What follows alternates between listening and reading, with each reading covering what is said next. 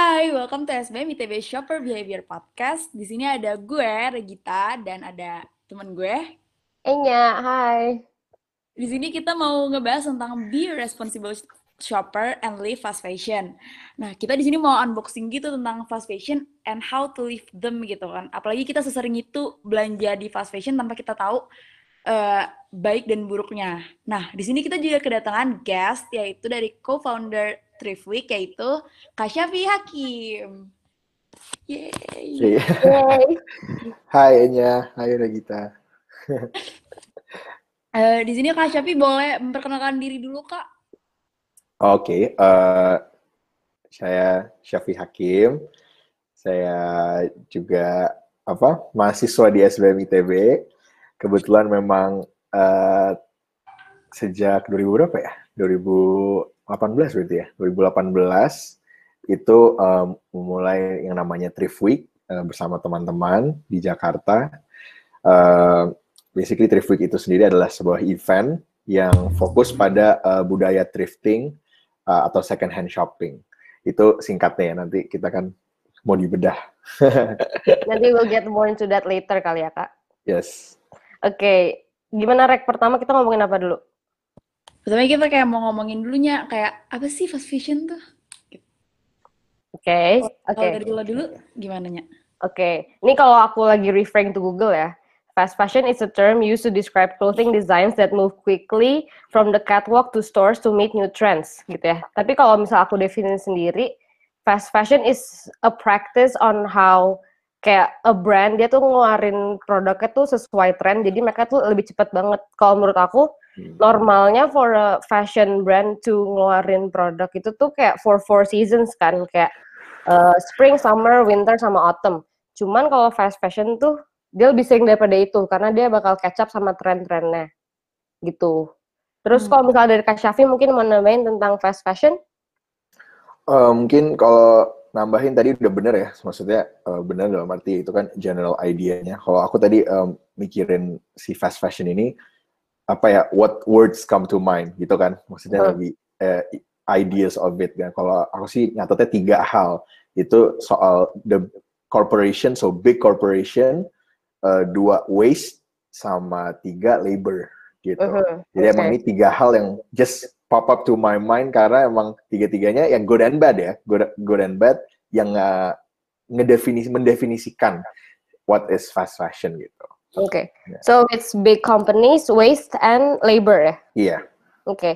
for examples dulu mungkin ya biar kayak our listeners bisa kebayang lah ya contoh-contohnya apa. Hmm. Kalau fast fashion brands yang kayak pasti known all over the world itu kayak Zara atau Gap atau Uniqlo gitu ya. Iya. Yeah. Itu yang paling yeah. terkenal lah ya. Oke. Okay. Pertama, maybe we can go through dari poinnya kakak kali ya. Oke. Okay. Maybe pertama yang dari segi waste-nya dulu kak. What do you mean by you defining fast fashion as waste gitu?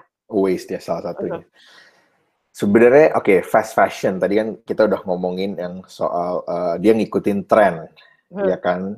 It's uh, quantity over quality lah, kasarnya yeah. kan gitu. That's uh, the apa namanya uh, bisa dibilang jargonnya fast fashion ya gitu. Uh -huh. yeah. Apa jadi uh, kenapa waste gitu? Karena uh, oke, okay, let's say kita ngomongin tadi seasons, kita ngomongin seasons tuh di tengah-tengah season misalnya dia bikin um, capsule collection lah atau itu apakah uh, pokoknya yang tadi ngikutin tren itu mereka akan produksi itu misalnya sebanyak X gitu. X ini adalah in the context of fast fashion adalah seluruh dunia gitu loh.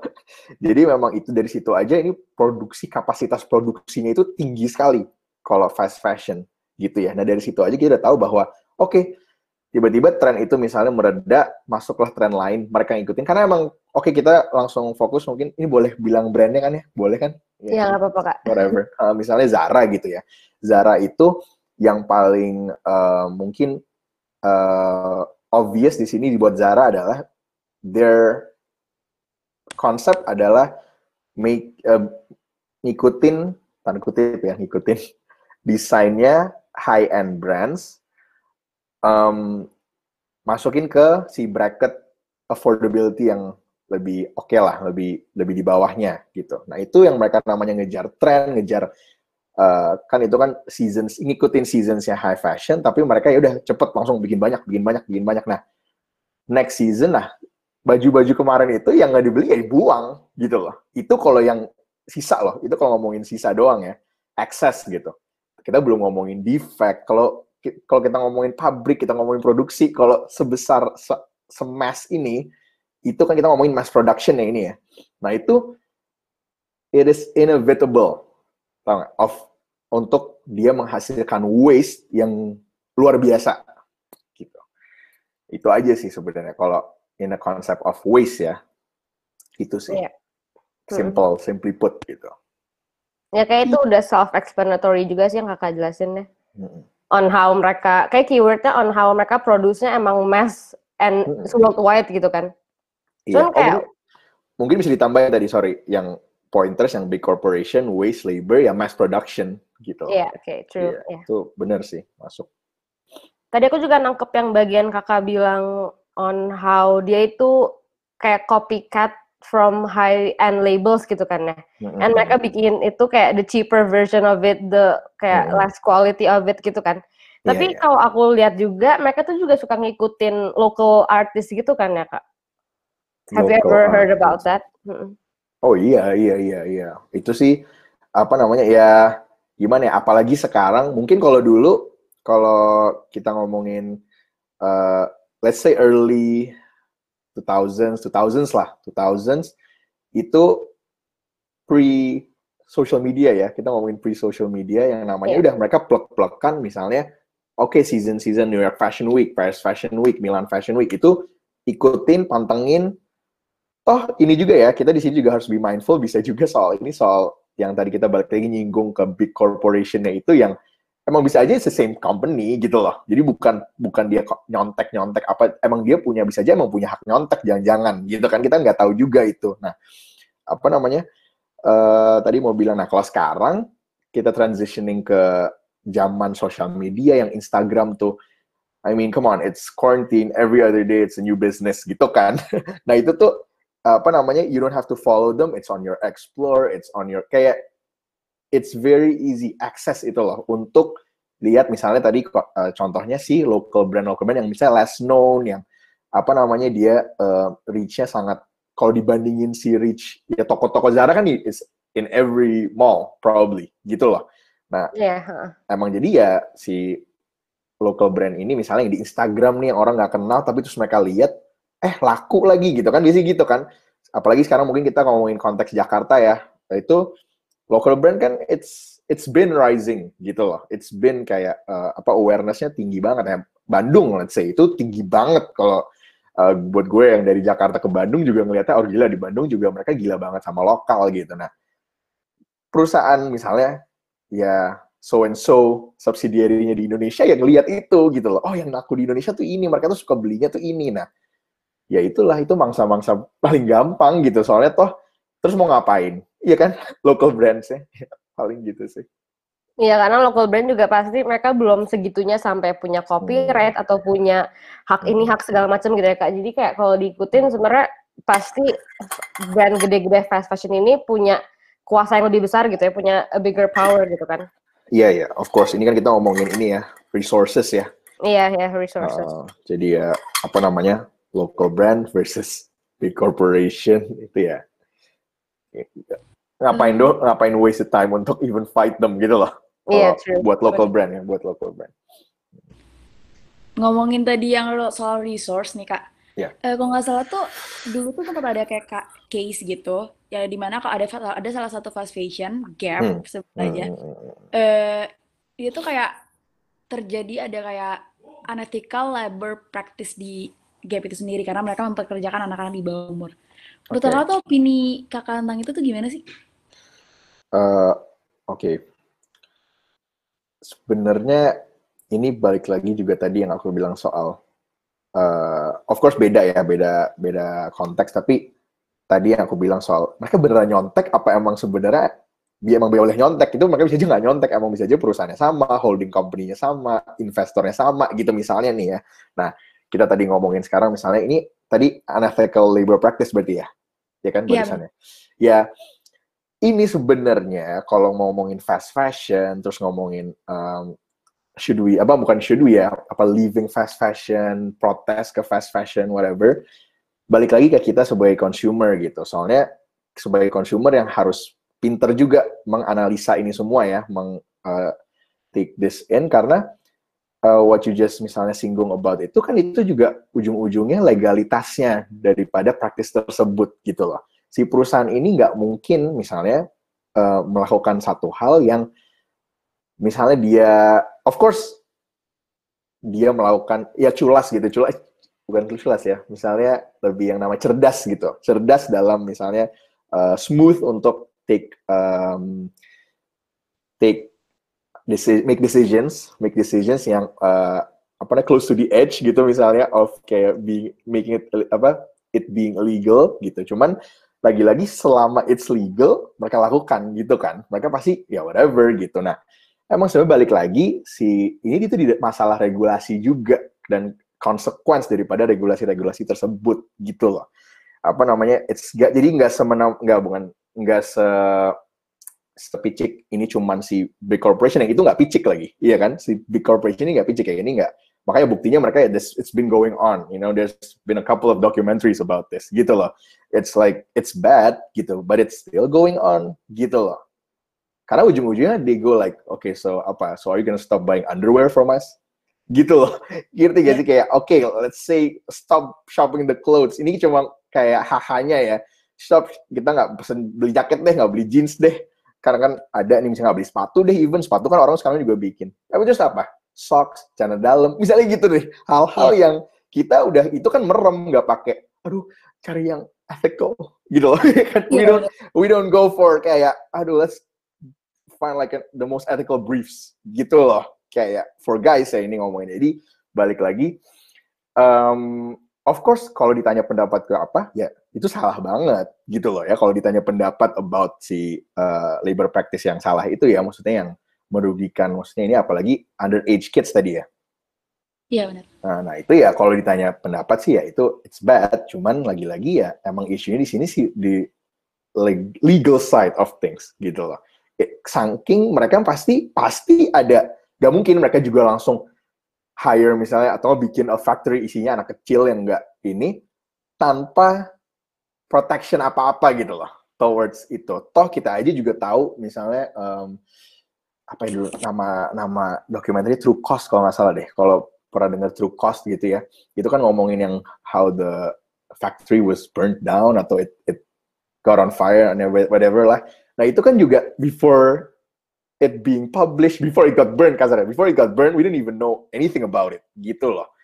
Jadi ya lagi-lagi itu eh, nyinggung legalnya sih. Oh gitu kak. Oke kak. Lanjutnya. Oke, aku sebenarnya mau eh, memberikan pendapat juga sih Kak, siapa tahu bisa jadi discussion. Ya, ya. Eh, tadi I agree on how kayak kita suka reflect aja kayak misalnya yang how brief celana dalam atau kayak Mm, kaos mm, kaki. mm, mm, mm, mm. Kan kita emang beli di brand fast fashion gitu ya. Mm, mm, mm, mm. Maybe what's also a negative side of fast fashion on how itu tuh encourages people to shop more gitu. Shop Hmm. more and kayak uh, consumerism gitu-gitu. Iya. Di mana maybe it won't be such a big problem kalau shopper sendiri tuh juga belanjanya ethically. Jadi kayak mereka cuman belanja baju atau barang-barang apa pun yang mereka tahu mereka akan beli akan pakainya for a long time gitu. Oh ini um, um, sorry maksudnya ini dia belanja di fast fashion Mhm. tapi ya itu timeless pieces Iya. misalnya gitu. Oh, Iya, iya, iya. iya. Iya ya.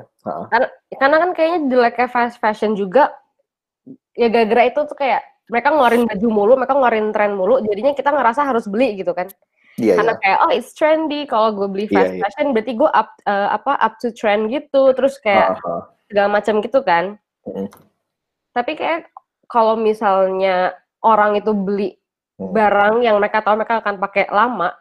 Kayaknya I would be okay with that gitu lah. Kalau emang mereka tahu, Hmm. walaupun mereka beli, mereka akan pakainya for a long time gitu. What Iya. do you think in your opinion gimana?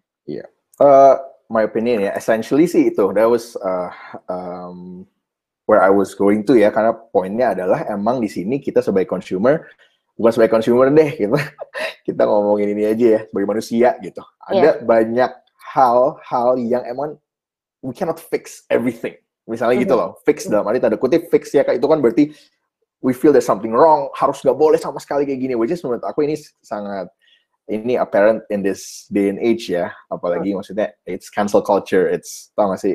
Everything is that cuman ya konteks fast fashion um, being smart gitu loh. Being smart being responsible and dan itu semua dari mana? Dari being informed kan gitu. Nah sekarang mungkin kalau zaman dulu oke okay deh akses kepada misalnya um, informasi atau apa tuh nggak separah nggak se gila sekarang. Nah, tapi sekarang itu yang seremnya juga yang kita harus understand bahwa kita harus bisa ngefilter gitu loh. Jadi si being informed ini juga dalam being informed itu juga harus be smart dan be, responsible gitu loh. Karena dari situ baru ya gimana ya kan sebenarnya ujung-ujungnya di sini juga kayak tadi uh, you said something like uh, ya yeah, I would be okay kan gitu kan. Nah itu kan lagi-lagi emang berarti kesadaran orangnya sendiri dan tergantung who we're talking to gitu. Karena kalau misalnya orang bisa aja ngelihatnya cuma plek-plekan udah nggak usah the style nggak usah apa tapi murah gitu misalnya gitu. Murah. Yeah. itu gampang belinya di sini misalnya gitu. Cuma plek-plekan cuma reasonsnya tuh gitu-gitu kan. Dan It's practical people, juga iya practical. Dan apa namanya kayak uh, karena local brand misalnya local brand terus kita ngomongin ah local brand tapi local brand yang bagus dong misalnya gitu nyari local brand yang bagus nah itu pasti mahal gitu hmm. loh. Hmm. Iya kan kita ngomongin workmanship, ngomongin misalnya uh, uh, bahan misalnya, gitu loh.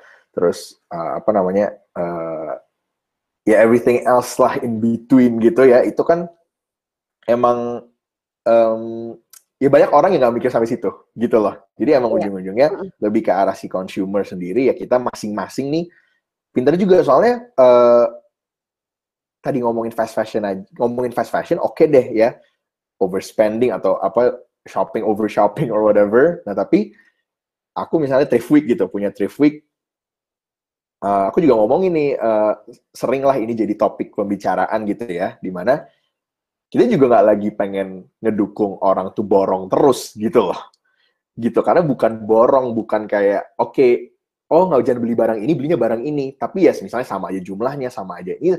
Lagi-lagi juga aduh gitu loh. That's uh, misconception ya misconception banget gitu loh.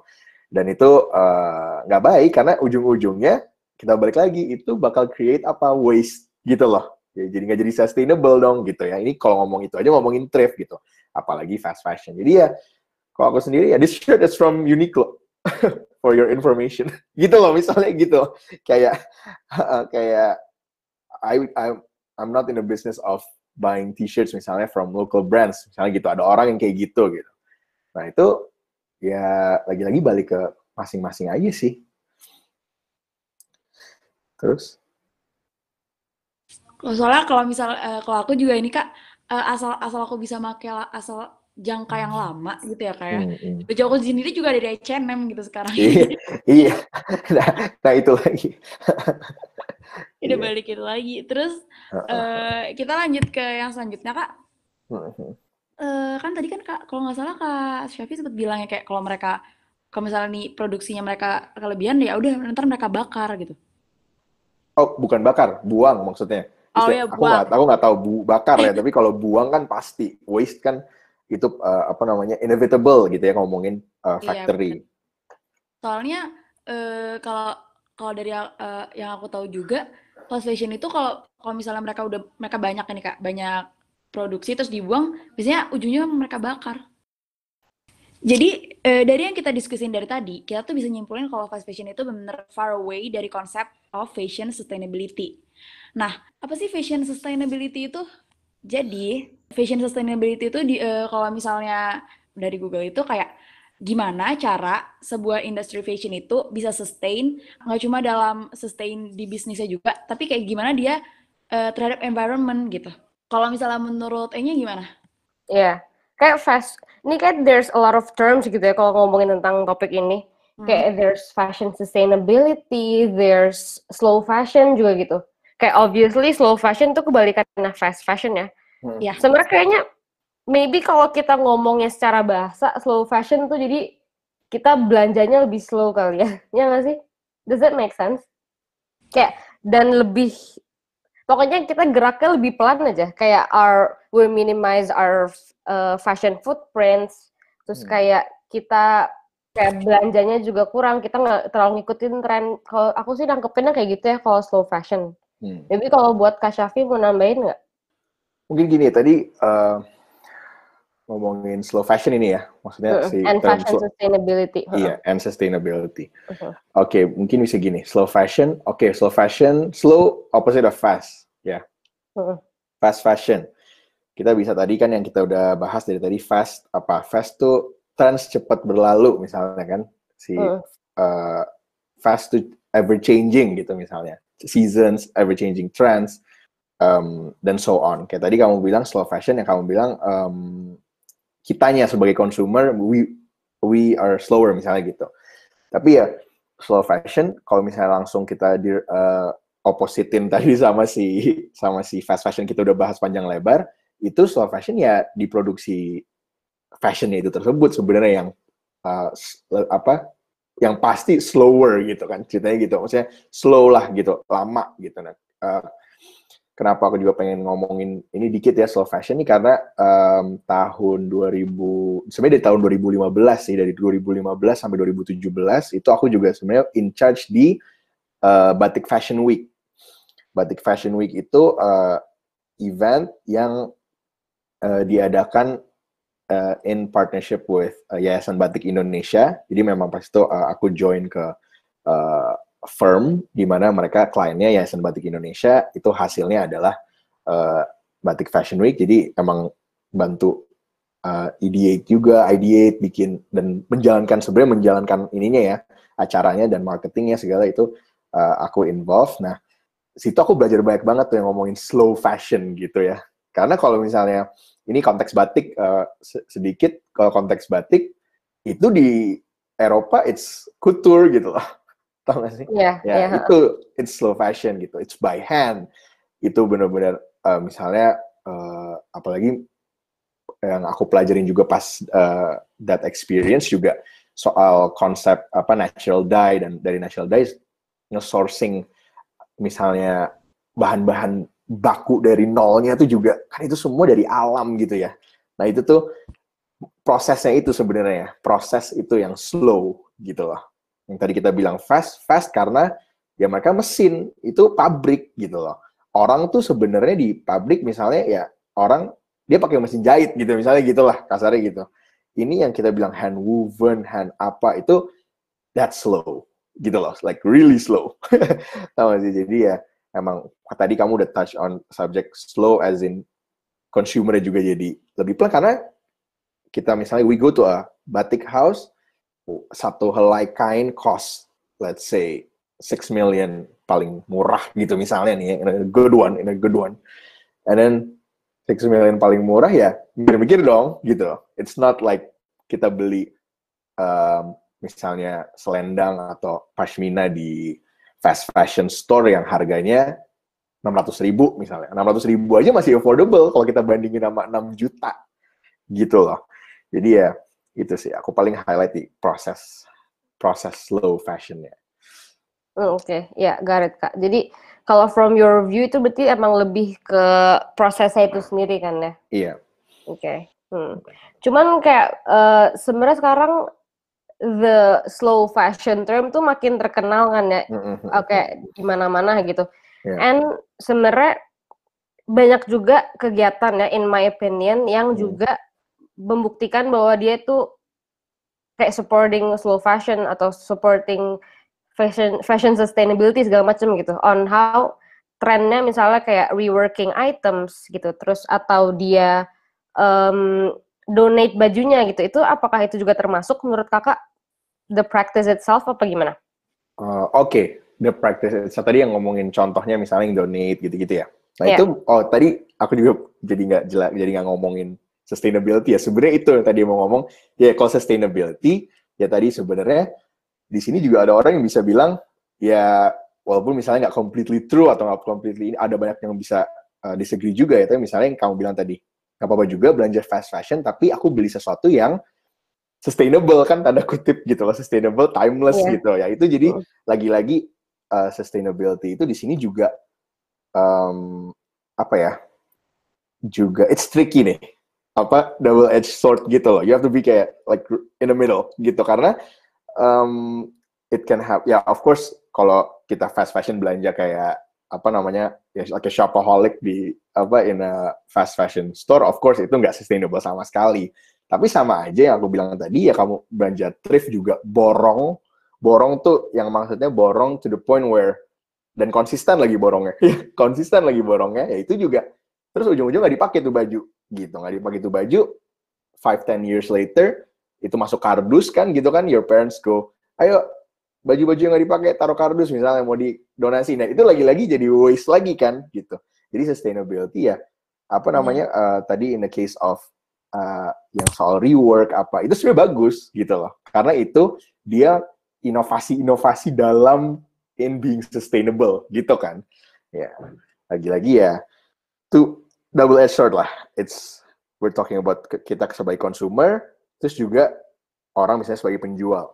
Atau kebalikannya kita penjualan baju misalnya gitu. Kita yang apa menggerakkan itu juga harus pinter. Mungkin itu in my case gue sebagai co-founder dan misalnya project officer-nya Week gitu. Eh, apa selama dua tahun ini gitu. Itu juga selalu in mind kita ngomongin em, si profit ini nggak sebanding berapa sama purpose-nya gitu loh. Karena kalau mau profit ya aku nggak mikirin ini. Nggak mikirin yang namanya orang borong-borong lah gitu. Orang tenant juga seneng apa gitu loh. Tapi harus diedukasi juga. Edukasi itu gimana ya? Oh edukasi kita nggak harus kayak dilarang beli lebih daripada dua pieces atau gimana gitu ya. Nggak juga tapi itu juga em, lebih ke siapa sih tenants yang who I wanna work with nih in this event gitu. Karena kalau misalnya ditanya thrift week eh, am- apa misalnya people compliment me thrift aduh week bagus atau thrift week eh, keren banget barang-barangnya gitu. Atau enggak kok bisa sih bikin week kan gitu kata pertanyaan-pertanyaannya. Cuman eh, ada juga aku juga pernah eh, salah satu acara yang aku buat oke cuma coba deh yang tadi aku switch apa kita maximize profit ya gitu loh apa namanya dan itu it didn't really go so well gitu loh so well bukannya dalam arti in terms of apa ya bukan masalah cuman materi doang loh gitu. Nah, kita pikirnya kita maximizing profit. Itu kita pikirnya gitu. Padahal ujung-ujungnya pas lihat lah kok malah em, pas lihat long termnya lah ini malah efeknya lebih baik lebih ma- malah mendingan kita bikin itu even ngomongin materi gitu ya. Of course secara eh, secara etis gitu ya of course dia udah jelas-jelas aku udah pilih ini profit lebih penting misalnya gitu ya.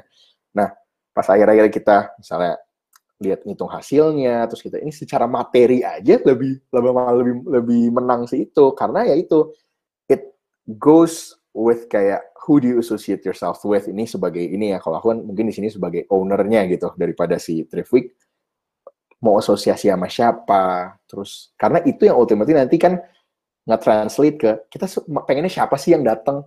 Gitu. Ini mungkin agak niche karena event kita udah jadi ngomongin event ya. Tapi basically itu kalau menurut aku in a, uh, kita ngomongin konteks event thrifting as a whole juga fine line banget deh gitu. Fine line. Kayak orang uh, yang aku juga awalnya week, aduh karena harus thrift gitu kan. Kita kan emang nekenin ya thrift why week ya karena apa namanya ya tadi kita bisa bring up fast fashion lah butuh. Dan Indonesia eh, oke aku nggak bisa Indonesia too much ya. Jakarta deh kita ngomong Jakarta aja. Jakarta eh, pas itu aku ngelihatnya eh belum ada nih loh yang kayak just eh, fun no apa no hassle event just tau gak sih just chill shop second hand gitu. Karena apalagi this past year I've been going through exchange di Jepang di Belanda and I go to like dozens of thrift shops. It's everywhere. It's part of their culture. It's something yang biasa aja, normal gitu ya.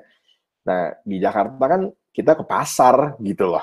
Ke pasar juga emang kita tahu tuh dari mana gitu loh. Kalau apa namanya kalau orang ngomonginnya kan ini dari kontainer-kontainer gitu dari kapal mana gitu kayak itu juga I mean kita harus pinter-pinter juga nih buangannya mana nih gitu loh. Ini waste kan kalau nggak salah juga di kalau nggak salah sih di True Cost ya di dokumenter True Cost tuh juga juga jelasin itu bahwa oke fast fashion salah nih Tapi terus apa lo mau thrifting? Thrifting emang lo tahu barangnya dari mana? Misalnya gitu loh. Yang di pasar-pasar ya, ini ngomongin uh, bukan baju bekas orang, tapi misalnya yang di pasar-pasar kita beli, emang lo tahu tuh dari mana? Gitu. Jadi, apa namanya, ya kira-kira begitu sih. Uh, my experience, from my experience, dan from what I know ya. Ya pasti emang sih aku juga pernah kayak thrifting di Jepang gitu. Emang it's a different experience aja gitu kan. Hmm. Terus what thrift week is di Jakarta is to give that experience kan ya kak? Sorry, iya. Yeah. Iya, iya, iya. Apa Jepang emang has been kayak one of the top apa ya inspirations juga for this gitu ya. Karena Jepang itu lagi-lagi di sini ngomongin si consumer itu eh kalau Jepang mungkin malah lebih broad lagi bukan consumer sebagai manusia sebagai budaya ini budaya sebenarnya sorry culture. Sebagai culture emang sama barang sama diri lah sama diri sama barang. Itu ada ada satu disiplin gimana sih? Ada satu jadi emang lagi-lagi kita ke second hand store tuh kualitasnya masih bagus karena bukannya apa itu bukan juga masalah tokonya orang yang ngasih misalnya kalau ini consignment store ya kalau kita ngomongin consignment karena orang-orang yang ngasih juga jaga barang gitu loh. Itu yeah. ini plek-plekan second hand store ya gitu. Nah, emang masalahnya di Indonesia lagi-lagi itu kita juga takutnya nih masuk ke trap di mana uh, ya itu fine line kan lagi-lagi ini second hand shop atau ini emang waste gitu loh. Are we you know hmm. itu that's a big apa namanya a big sebenarnya a big thing ya. Kita jadi malah gak ada gunanya sebenarnya ya. Apa namanya tanda kutip bukan gara guna of course it's still better than fast fashion gitu. Cuman jadinya ngemuterin aja gitu. Ngemuterin ya which is oke okay deh. Kita uh, in that sense we're minimizing waste already. Gitu kan? Iya kan? Soalnya yeah. emang kita ngemuterin misalnya gitu. Tapi juga uh, knowing where that uh, thing came from ya. Maksudnya I think ya kamu misalnya udah bilang apa Jepang it's a different experience sebenarnya itu gitu loh we want kayak that experience gitu loh not so much just I need a I need a brand new T-shirt gitu loh. It's more like you go to a store, you go to a misalnya flea market in Paris gitu, and then oh my god, this is such a beautiful painting gitu. This is such a beautiful painting. I don't care who the artist is. I don't care uh, when it's made or what. It's such a beautiful painting. I didn't even know I needed a beautiful painting. Misalnya gitu loh. Lebih hmm. Apresiasi pada barangnya. Lebih kita tuh lebih pengen that experience gitu. Menurut aku yang plusnya banget ya kalau di luar negeri tuh saking memang itu budaya gitu itu udah bagian dari budaya mereka juga bukan something yang kayak baru atau apa kayak ya second hand ya apa mau ke second hand store gitu misalnya wanna hang out let's go to a, kayak thrift shop gitu lah just kayak jalan-jalan whatever nah itu experience bener sih itu kata kunci juga experience ya yeah, it's huge juga kan kak kalau di luar negeri tuh nah kalau pernah Tokyo itu Shimokitazawa apa Boho Village-nya Tokyo itu that's like blocks of thrift shop yeah. gitu. Kayak kalau nyambungnya ke orang Indo ya kak, ini juga nyambung ke orang borong sih menurut aku ya. Okay. Kalau orang Indo tuh yang penting banget buat uh, bikin mereka belanja itu on price itu sendiri. Dan kalau if you thrift itu otomatis kan lebih murah. And that's why jadinya orang itu kayak nge-substitute belanja mereka sehari-hari to thrifting tapi the same amount gitu and it's cheaper malah jadinya risky juga kalau mereka jadi makin banyak belanjanya and akhir-akhirnya hmm. the same ways juga gitu kayak they iya. nggak yeah. mungkin orang pakai baju kayak 10 sehari kan masalahnya gitu loh ya kan kayak yeah, yeah. tricky di Indo tuh karena emang uh. kita sukanya yang murah gitu Yeah. Kalau di luar negeri mungkin kalau thrift thrift shopnya kayak 100 gitu, hmm. bisa aja kalau yang bagus cuma satu, yang laku cuma satu gitu. Cuman kalau di Indo hmm. bisa laku semuanya karena murah gitu pada akhirnya kan. Iya iya iya. Iya kan kayak gitu. Yeah, yeah. Oh, terus kalau nyambung tentang itu juga banyak orang yang beropini kalau fashion sustainability itu ke local brand. Jadi aku pernah nanya kalau salah ke banyak teman-teman aku kayak uh, what do you think on fast fashion gitu kan. Terus kayak hmm. kenapa lo sekarang nggak belanja fast fashion gitu kan. Terus hmm. I was expecting answers on how it's unethical labor on how it produces waste segala macam tapi their answer itu malah on how they support fast fashion eh they support local brands gitu. Jadi mereka menggunakan alasan local brand itu bagus sebagai menghindari fast fashion gitu. Kalau your opinion on that gimana Oke, okay, aku ini aja ya pengen nanya, maksudnya itu jadinya uh, being sustainable itu berarti shopping at local brands. Maksudnya itu? That is Yeah, it the yeah. idea? Ya Well- orang-orang banyak yang beropini kayak gitu gitu. Oke, ya gini deh. Kalau misalnya pertanyaannya adalah, is it ethical to shop at in a local brand misalnya gitu? Of course it is. Terus compared to fast fashion, of course it is. Gitu loh. Itu kalau ngomongin jauh lebih baiknya ya. Tapi di sini yang kita apa namanya yang kita bahas tadi lagi-lagi eh si consumer ini juga harus ngerti bahwa sustainability itu bukan apa ya, bukan label di satu si local brand itu gitu loh. Local brand ngerti you get what I'm saying right? Ya itu apa namanya eh, maksudnya adalah sustainability itu ya lo-nya gitu. Uh, You being kayak gimana sih?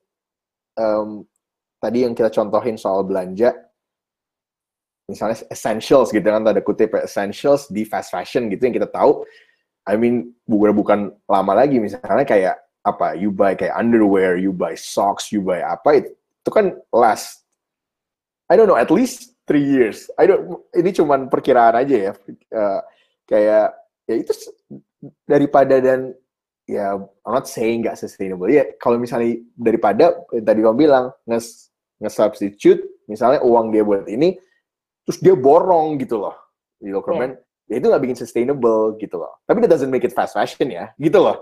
Ngomongin sustainability as a apa konsep dan sebagai kata juga ini apa namanya bukan ini bukan label baju gitu. Iya gitu loh aku gue shopnya ini jadi ya gue sustainable gitu kayak nggak gitu juga necessarily gitu, gitu juga ya. kalau misalnya besok lo buang gitu atau besok lo apa namanya kayak itu juga nggak jadi lah yang lo you're not being sustainable gitu loh Oke. itu sih Kalau sama dari oh, sorry lanjutin aja sorry lanjut. Ya. Terus kalau misalnya dari shopper Indo nih Kak, menurut Kakak Hmm. kenapa mereka jadi interested in local brands? Karena kalau Indo kan selalu pengen up to trend gitu ya. Selalu pengen trendy internationally kali ya. Misalnya bisa dibilang oke kayak oke kalau orang di eh, Jepang lagi pada pakai streetwear, oke gue pakai streetwear juga gitu. oke Cuman somehow local brands itu bisa fit in all of this. Kalau dari as a shopper, kalau dari orang yang belanjanya, menurut kakak itu karena apa? Apakah it's because local brands itu kayak they want the pride of kayak, ah nih gue pakai local brand gitu, gue pakai barang Indo gitu. Mm, mm, mm, Atau mm. apakah itu trendy kayak banyak influencers yang make atau lebih ke mana ya kalau menurut kakak? Oke, itu kita ngomongin influence juga ya. Influence kan tadi yang soal Jepang misalnya contohnya. Influence media gitu juga.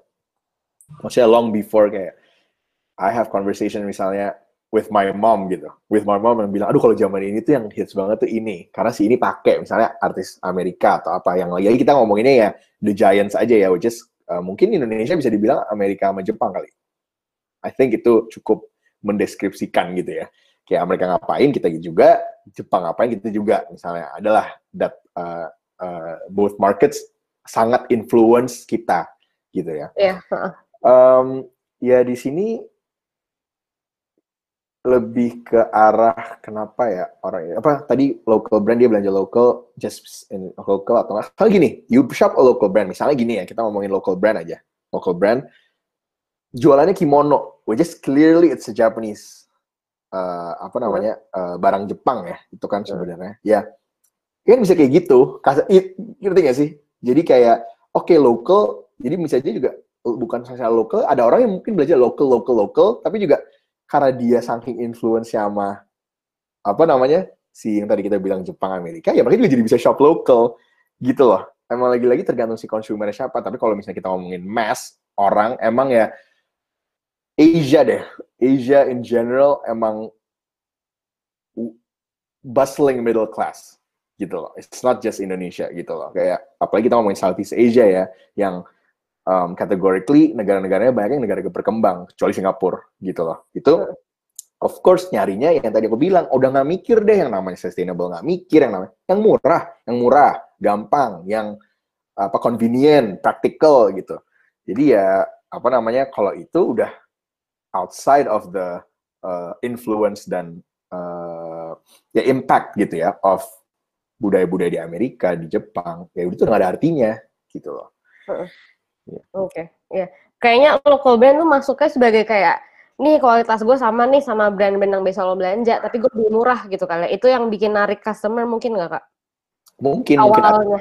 mungkin atau enggak tadi yang aku contohin juga soal apa namanya itu bisa gitu. Itu bener juga karena kan ada kita kalau kita ngomongin Zara Zara is kind of expensive too. Misalnya gitu for a student misalnya gitu kan jadi ya fast fashion we can even afford that kind of fast fashion. Misalnya gitu orang. Jadi mereka milih oh local brand yang uh, dia jualnya lebih murah. Tapi kalau kita ngomongin terus yang tadi aku bilang kayak batik gitu. Misalnya itu sama batik print. Itu kalau kalau kalau pas lagi ngurusin batik fashion week tuh itu tuh yang paling apa namanya yang kayaknya ribetnya tuh adalah di mana kita ngomongin batik tulis cap versus print. Aku udah sampai sampai hafal juga gitu bahwa emangnya di sini oke okay, lo boleh beli batik print gitu. Kasarnya batik print yang harganya yang tadi aku bilang misalnya enam ratus ribu you get a like a nice printed scarf. Print apa batik printed scarf. Pas itu kalau nggak salah kontroversinya sama Uniqlo. Because they uh, for kalau nggak salah in conjunction with uh, Hari Batik Nasional, Uniqlo itu ngeluarin collection batik printed. On kayak kemeja, on apa namanya cloth, apa segala itu. Nah, terus as opposed to kita belanja ke a real batik house, which helai kain kain lipet ya for itu a good one cost cost you like paling murah 6 8 juta 6 sampai 8 juta misalnya gitu ya. Apa namanya ini in this case uh, aku kasih contoh bin house gitu. Yang emang beneran I mean it's legitimate batik house gitu. Nah itu uh, itu kan local brand jatuhnya di sini versus yeah. that printed batik Uniqlo misalnya gitu ya. Nah itu dia jauh jauh lebih mahal, jauh lebih mahal gitu loh. Nah itu juga ada unsur mungkin tadi yang kamu bilang soal karena ini lokal gitu loh. Ini lokal selain lokal ini apresiasi si karyanya juga, apresiasi si batiknya ini juga gitu loh. Budayanya, apresiasi apresiasi budayanya juga gitu kayak misalnya uh, turis gitu ke Indonesia, I want the real batik. Misalnya gitu loh.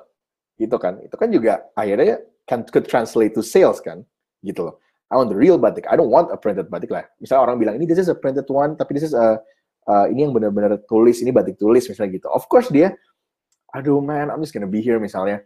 I'm not gonna be here for next 5 to 10 years. Hmm, apa namanya the simple ya gitu dia bilang kayak aduh nggak mungkin gue balik lagi juga udah deh gue beli aja yang tulis toh ini bisa misalnya jatuhnya udah bisa jadi antik kan gitu loh soalnya kan kalau batik tulis banyak juga yang dijual bukan dipakai gitu loh dijual buat apa namanya buat buat dipajang gitu. Jadi ya lagi-lagi ya both sides local brand bisa lebih murah tapi local brand juga bisa lebih mahal. Lagi-lagi orang ini nyarinya apa sebenarnya gitu? Apakah lebih murahnya atau dia nyari karyanya gitu? Jadi beda-beda lah motivasi orang apa uh, belanja. Ya kalian harusnya tahu ya apa shopper behavior kan ini. Ya uh, oke okay. mau lanjut aja ya kak ya. Boleh. Kita aside from aside for local brand kan kita juga ada thrifting tuh mm-hmm. thrifting itu kan kayak uh, second hand items yang kayak mm. barangnya tuh masih bagus dan dijual dengan harga yang bakal lebih murah oke okay. kayak unik gitu biasanya barangnya kak mm. Nah dulu dan dulu tuh dia tuh biasanya cuma ada di pasar kak, tapi sekarang tuh banyak banget yang online bahkan even kayak gitu. Kenapa sih kak? Ya lagi-lagi kita misalnya tadi of course ekstrimnya kita ngomongin fast fashion tadi misalnya fast fashion. Oh, what do you think about the article labor? Gitu misalkan tadi kita ngomongin legality, pushing boundaries, over the edge kayak sampai udah nyaris dia illegal tapi dia masih eh, tapi kita ini misalnya gitu masih apa makes it okay misalnya gitu. Itu kan mereka maximizing apa opportunity kan gitu yeah. ya kasarnya. Oke. Okay. Terus kita sekarang ngomongin online store, thrift shop. Oke, okay, orang pengen buka bisnis. Aduh, orang Indonesia udah apa? Orang Jakarta, orang Bandung udah mulai ini nih udah mulai uh, misalnya dibilang apa ya? Udah mulai peka sama thrift gitu misalnya. Udah mulai udah mulailah sustainability, jangan belanja ini, udah mulai gitu. Nah, of course orang yang tanda kutip business minded pasti ya udah kenapa nggak gue aja bikin? Gue kurasi. Kan itu kan resepnya apa uh, kurasi. Kurasi itu kata kalau dibilang orang-orang ini gak cuma di Indonesia ini di, di dunia. It's like probably the most overused word. Tapi ya bener apa curated gitu loh. What is it anyway gitu kan? Sebenarnya kurasi adalah di mana kayak oke okay, kita nge manage clutternya itu loh. Yang aduh ke pasar girl gitu loh kayak man it's it's like a lot of iya a lot of people people are sweating tau gak sih? Kayak kayak apa namanya uh, I want to shop somewhere yang comfortable. Itu juga sebenarnya bagian dari resepnya Triffic juga ya. Itu kan bagian dari R plus juga. Daripada lo ke pasar lo ke kita aja udah kita kurasi loh tenan-tenannya misalnya gitu kan nah itu sama Dan aja sebenarnya dibersihin juga gitu ya kak. Nah, dibersihin. Maksudnya itu juga apa? eh biasanya gitu kan, kalau online shop tuh dia bilang washed gitu. Dia bilang gitu, udah dicuci atau apa kayak. Jadi emang kenapa ya kalau ditanya kenapa orang kayak gitu atau what do you think ya well it's business. Ujung-ujungnya apa? Lagi-lagi people go back to eh sandang, pangan, papan. Bener gak sih? Iya kan? Primary needs gitu loh. Lo pengen makan gitu. Jadi ya lo cari duit. Gitu aja sih. Eh, dan kenapa sih kak kok Indo shoppers tuh interest in thrifting gitu kak? Selain kayak misalnya karena mungkin karena harganya murah kan, jadi Hmm. orang-orang Indo kan sukanya murah-murah tuh. Ha. Selain murah ya. Iya. Selain ya, of course selain murah ya tadi udah banyak yang woke. Iya benar. Sekarang kan pada woke gitu kan, pada kayak eh, ini kayak kita sekarang ngomongin aja gitu, living fast fashion kan kalau nggak salah tadi juga judulnya kan kayak gitu something like that kan. Kayak ya itu kesadaran-kesadaran kayak gini ya itu juga ngedrive orang untuk eh ngapain sih kayak oke myself deh gitu ya. Kayak I've always like stuff. kayak I've always like stuff gitu ya.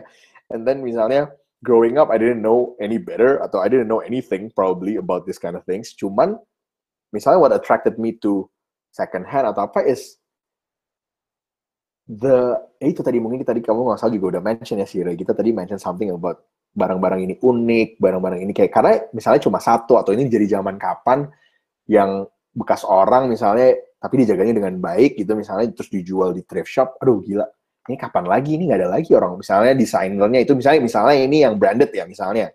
Kan kadang-kadang ini kayak hidden gemsnya gitu kan and then you find something like a uh, fresh Comme des Garçons shirt gitu loh somewhere in this mess yang clearly it needs to be laundried gitu tapi it's Comme des Garçons and I mean kapan lagi? Misalnya gitu ya misalnya kapan lagi? Atau kalau Comme des Garçons kan masih hidup ya cari orang yang misalnya Gianni Versace gitu.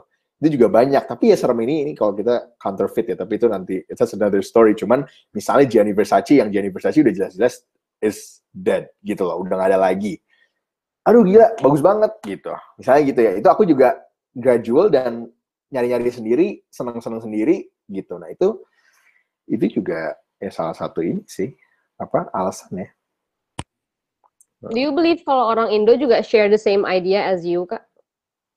Nah itu lagi-lagi I can I can never say mau itu orang Indo, mau itu orang apa-apa. Kayak sebenarnya emang nggak bisa nge-generalize ya. Apa Yeah. nge-generalize public, apalagi kita what 260 million people, Mm-hmm. 17,000 islands gitu loh kayak. Of course I cannot say Indo shoppers atau Indonesians gitu nggak bisa. Tapi Yeah. yang aku bisa bilang yang what Thrift Week has um, I feel I feel like has achieved dan that's what we're maintaining adalah si komunitas ini gitu loh. Mungkin of course kita nggak bisa bilang you and me could probably have different misalnya preferences gitu Hmm. atau different ideas of how to be sustainable gitu juga kan itu juga nggak harus plek-plekan sama sebenarnya. Cuman uh, setidaknya what I what uh, we want and not just me misalnya my team di Thrift Week and tenants we have these conversations with tenants. Gitu ya. Jadi this is not just between our team ini juga tenants. That's wh- why aku tadi bilang who do you want to associate yourself with? Who do you want to be kayak apa namanya working with? Nah itu juga ujung-ujungnya dari situ. Kayak akhir aku di uh, my last in, apa uh, Thrift Week tuh kan di Aksara tuh uh, last year Iya, this, yeah, some, this, sometime this, yeah, last year, persis lah. Itu eh balik lagi kita malah ke taran-taran kita yang dulu yang pertama gitu. Because they understood juga where we were coming from. Jadi kayak kasarnya back to basics lah. Ini benar-benar the same, hampir this, uh, almost persis the same lineup. Dan dengan itu juga orang-orang ke Traffic tuh tahu what they're looking for. Karena ya kita buat Traffic banyak banget yang dat yang I mean, I get interviewed. Ini interview, you guys are using it for a podcast. Aku pas itu sempat pas traffic pertama tuh, I got really like a lot of interviews. Ujung-ujungnya they were making like the same thing gitu loh. Maksudnya they were making an event, they were making a bazaar. Nah tapi lagi-lagi itu mereka nangkepnya adalah oh yang tadi opportunity-nya bahwa oh kita pindahin pasar ke sini. Jadi apa namanya uh, itu mereka pikir itu konsepnya terrific itu itu gitu loh. Padahal salah kita tuh ya lagi-lagi tadi kita nggak apa profit versus purpose. Ya, ini purpose gitu yang kita utamain di sini. Terus kita ngomongin misalnya tadi shopping ya apa namanya uh, being responsible as a consumer juga itu ya having restraint gitu loh. Of course kita nggak bilang jangan borong, jangan kita nggak ngomong gitu. Cuman orang yang ke traffic itu juga tahu bahwa misalnya barang-barang di sini itu bukan barang-barang yang misalnya plek-plekan dari pasar dibawa ke sini misalnya gitu loh gitu orang-orang yang I work with tuh juga banyak yang tadi mereka nge-rework clothing mereka nge ya itu apa namanya this part of the it's part of our definition of sustainability gitu loh jadi ya lagi-lagi sih consumer be smart be responsible be informed Oke, okay. ini kayak ini kita udah nyampe ke last question ya, Rek. Iya boleh. Oke kak, ini maybe ini bakal banyak sih uh, yang bisa diambil ya. Cuman, do you think fashion sustainability is only a trend sekarang karena people are doing it? Jadi orang-orang ngerasa, oh this is trend, I have to do this juga. Atau would you think that this is long term? Okay, so in your opinion. Hmm. Okay, so you're asking me if I think this is just a trend and it's gonna go away, gitu kan? Yeah. Okay. Yeah. Um, Of course I thought of it, ya bisa aja nih kayak cuman musiman. Tapi what I lagi-lagi balik lagi nggak juga sih, karena balik lagi kita ngomongin budaya yang kita mau apply di sini kan ngomongin budaya thrifting itu sendiri untuk masuk ke komunitas apa bukan komunitas, masuk ke lingkungan masyarakat. Misalnya kalau my konteks Jakarta, terus mau lebih spesifik lagi Jakarta Selatan, misalnya gitu ya. Itu kayak uh, of course mungkin orang ada yang bisa mikir gitu. Misalnya ada orang orang-orang yang mikir kayak, oh yaudah deh, gue pengen belanja ini, ini tapi sudah aduh udah deh, nggak mau nggak mau, misalnya gitu. Tapi, oke, okay, recent events, bukan recent events, ongoing events, it's COVID, gitu loh. And then more than ever, you're apa? You're staring at your closet, misalnya, atau you're, and you think, gitu loh. And menurut gue nih kalau you're asking my opinion, of course pasti dia juga reflect gitu loh buat apa I buy the same misalnya three pairs of jeans yang sama misalnya yang sama tuh tanda kutip yang basically serves the same purpose gitu loh. Ngapain? Misalnya kan gitu kan itu kan kita, kita ngomongin being, being sustainable kan. Apa namanya? Not just thrifting ya tapi being sustainable in general. Justru kayak apa situasi-situasi seperti ini like forces you to become like sustainable gitu loh. Dan lebih apa realizing juga tadi kayak apa people are losing jobs? People are losing okay losing jobs equals to lesser income misalnya. Ya lesser spending gitu loh. Jadi malah sebenarnya uh,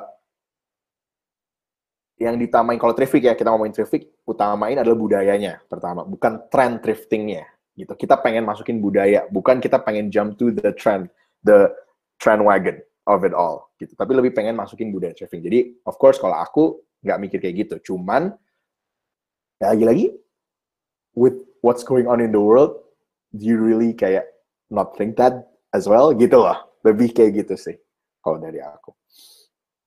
Uh, Oke okay, kak, uh, last question ini kak. Ini tuh lebih kayak ke pesan aja sih kak. Kayak nyambung sih. Ini kayak closing closing of the whole podcast ya. Iya. Closingnya gitu. Jadi kayak, do you have any hopes and wish gitu untuk teman-teman kita yang lagi dengerin podcast kita ini? Uh, hopes and wishes ya. Mungkin I said it apa throughout dari tadi adalah oke okay, mungkin let's say 90% of the people who's gonna hear this or apa it's probably are, are probably consumers misalnya gitu. Three things: be smart, be responsible, be informed gitu loh. Dan itu juga bukan singular tiga hal ini singular. Ini it, semuanya ya ini simultaneously by being smart you're being responsible and being informed gitu. Ngerti gak sih? Jadi paling tiga hal itu ini kita ngomongin consumer ya apa? Three karena itu mau itu belanja fast fashion kayak lo mau belanja lokal kayak lo pengen sustainable F whatever I mean kayak uh, terserah whatever it is um, and actually not just shopping ya, life in general. Those three things, menurut aku it's a good foundation gitu loh untuk um, Mhm. menanggapi ya hal-hal seperti ini. Oke, be smart, be responsible, and be informed. Nah, Iya. itu kayak words to live by gitu ya. By Kashafi Hakim here. Hello. Okay, I think then we have to end of our pod. Ada yang mau nambahin lagi, Regita, maybe? Any last words udah. from you? Kayak last word from me, langsung aja.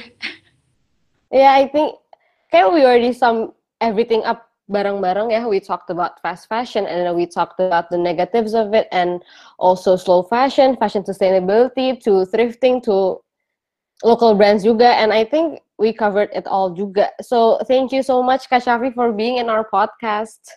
Thank you for having me. I'm uh, I'm really glad this happened. Karena I enjoyed it. I enjoyed it. Thank you very much, guys. Okay, so this is the end. So once again, thank you for listening and everything. And yeah, we're shutting out. Bye bye. Bye, guys. Bye.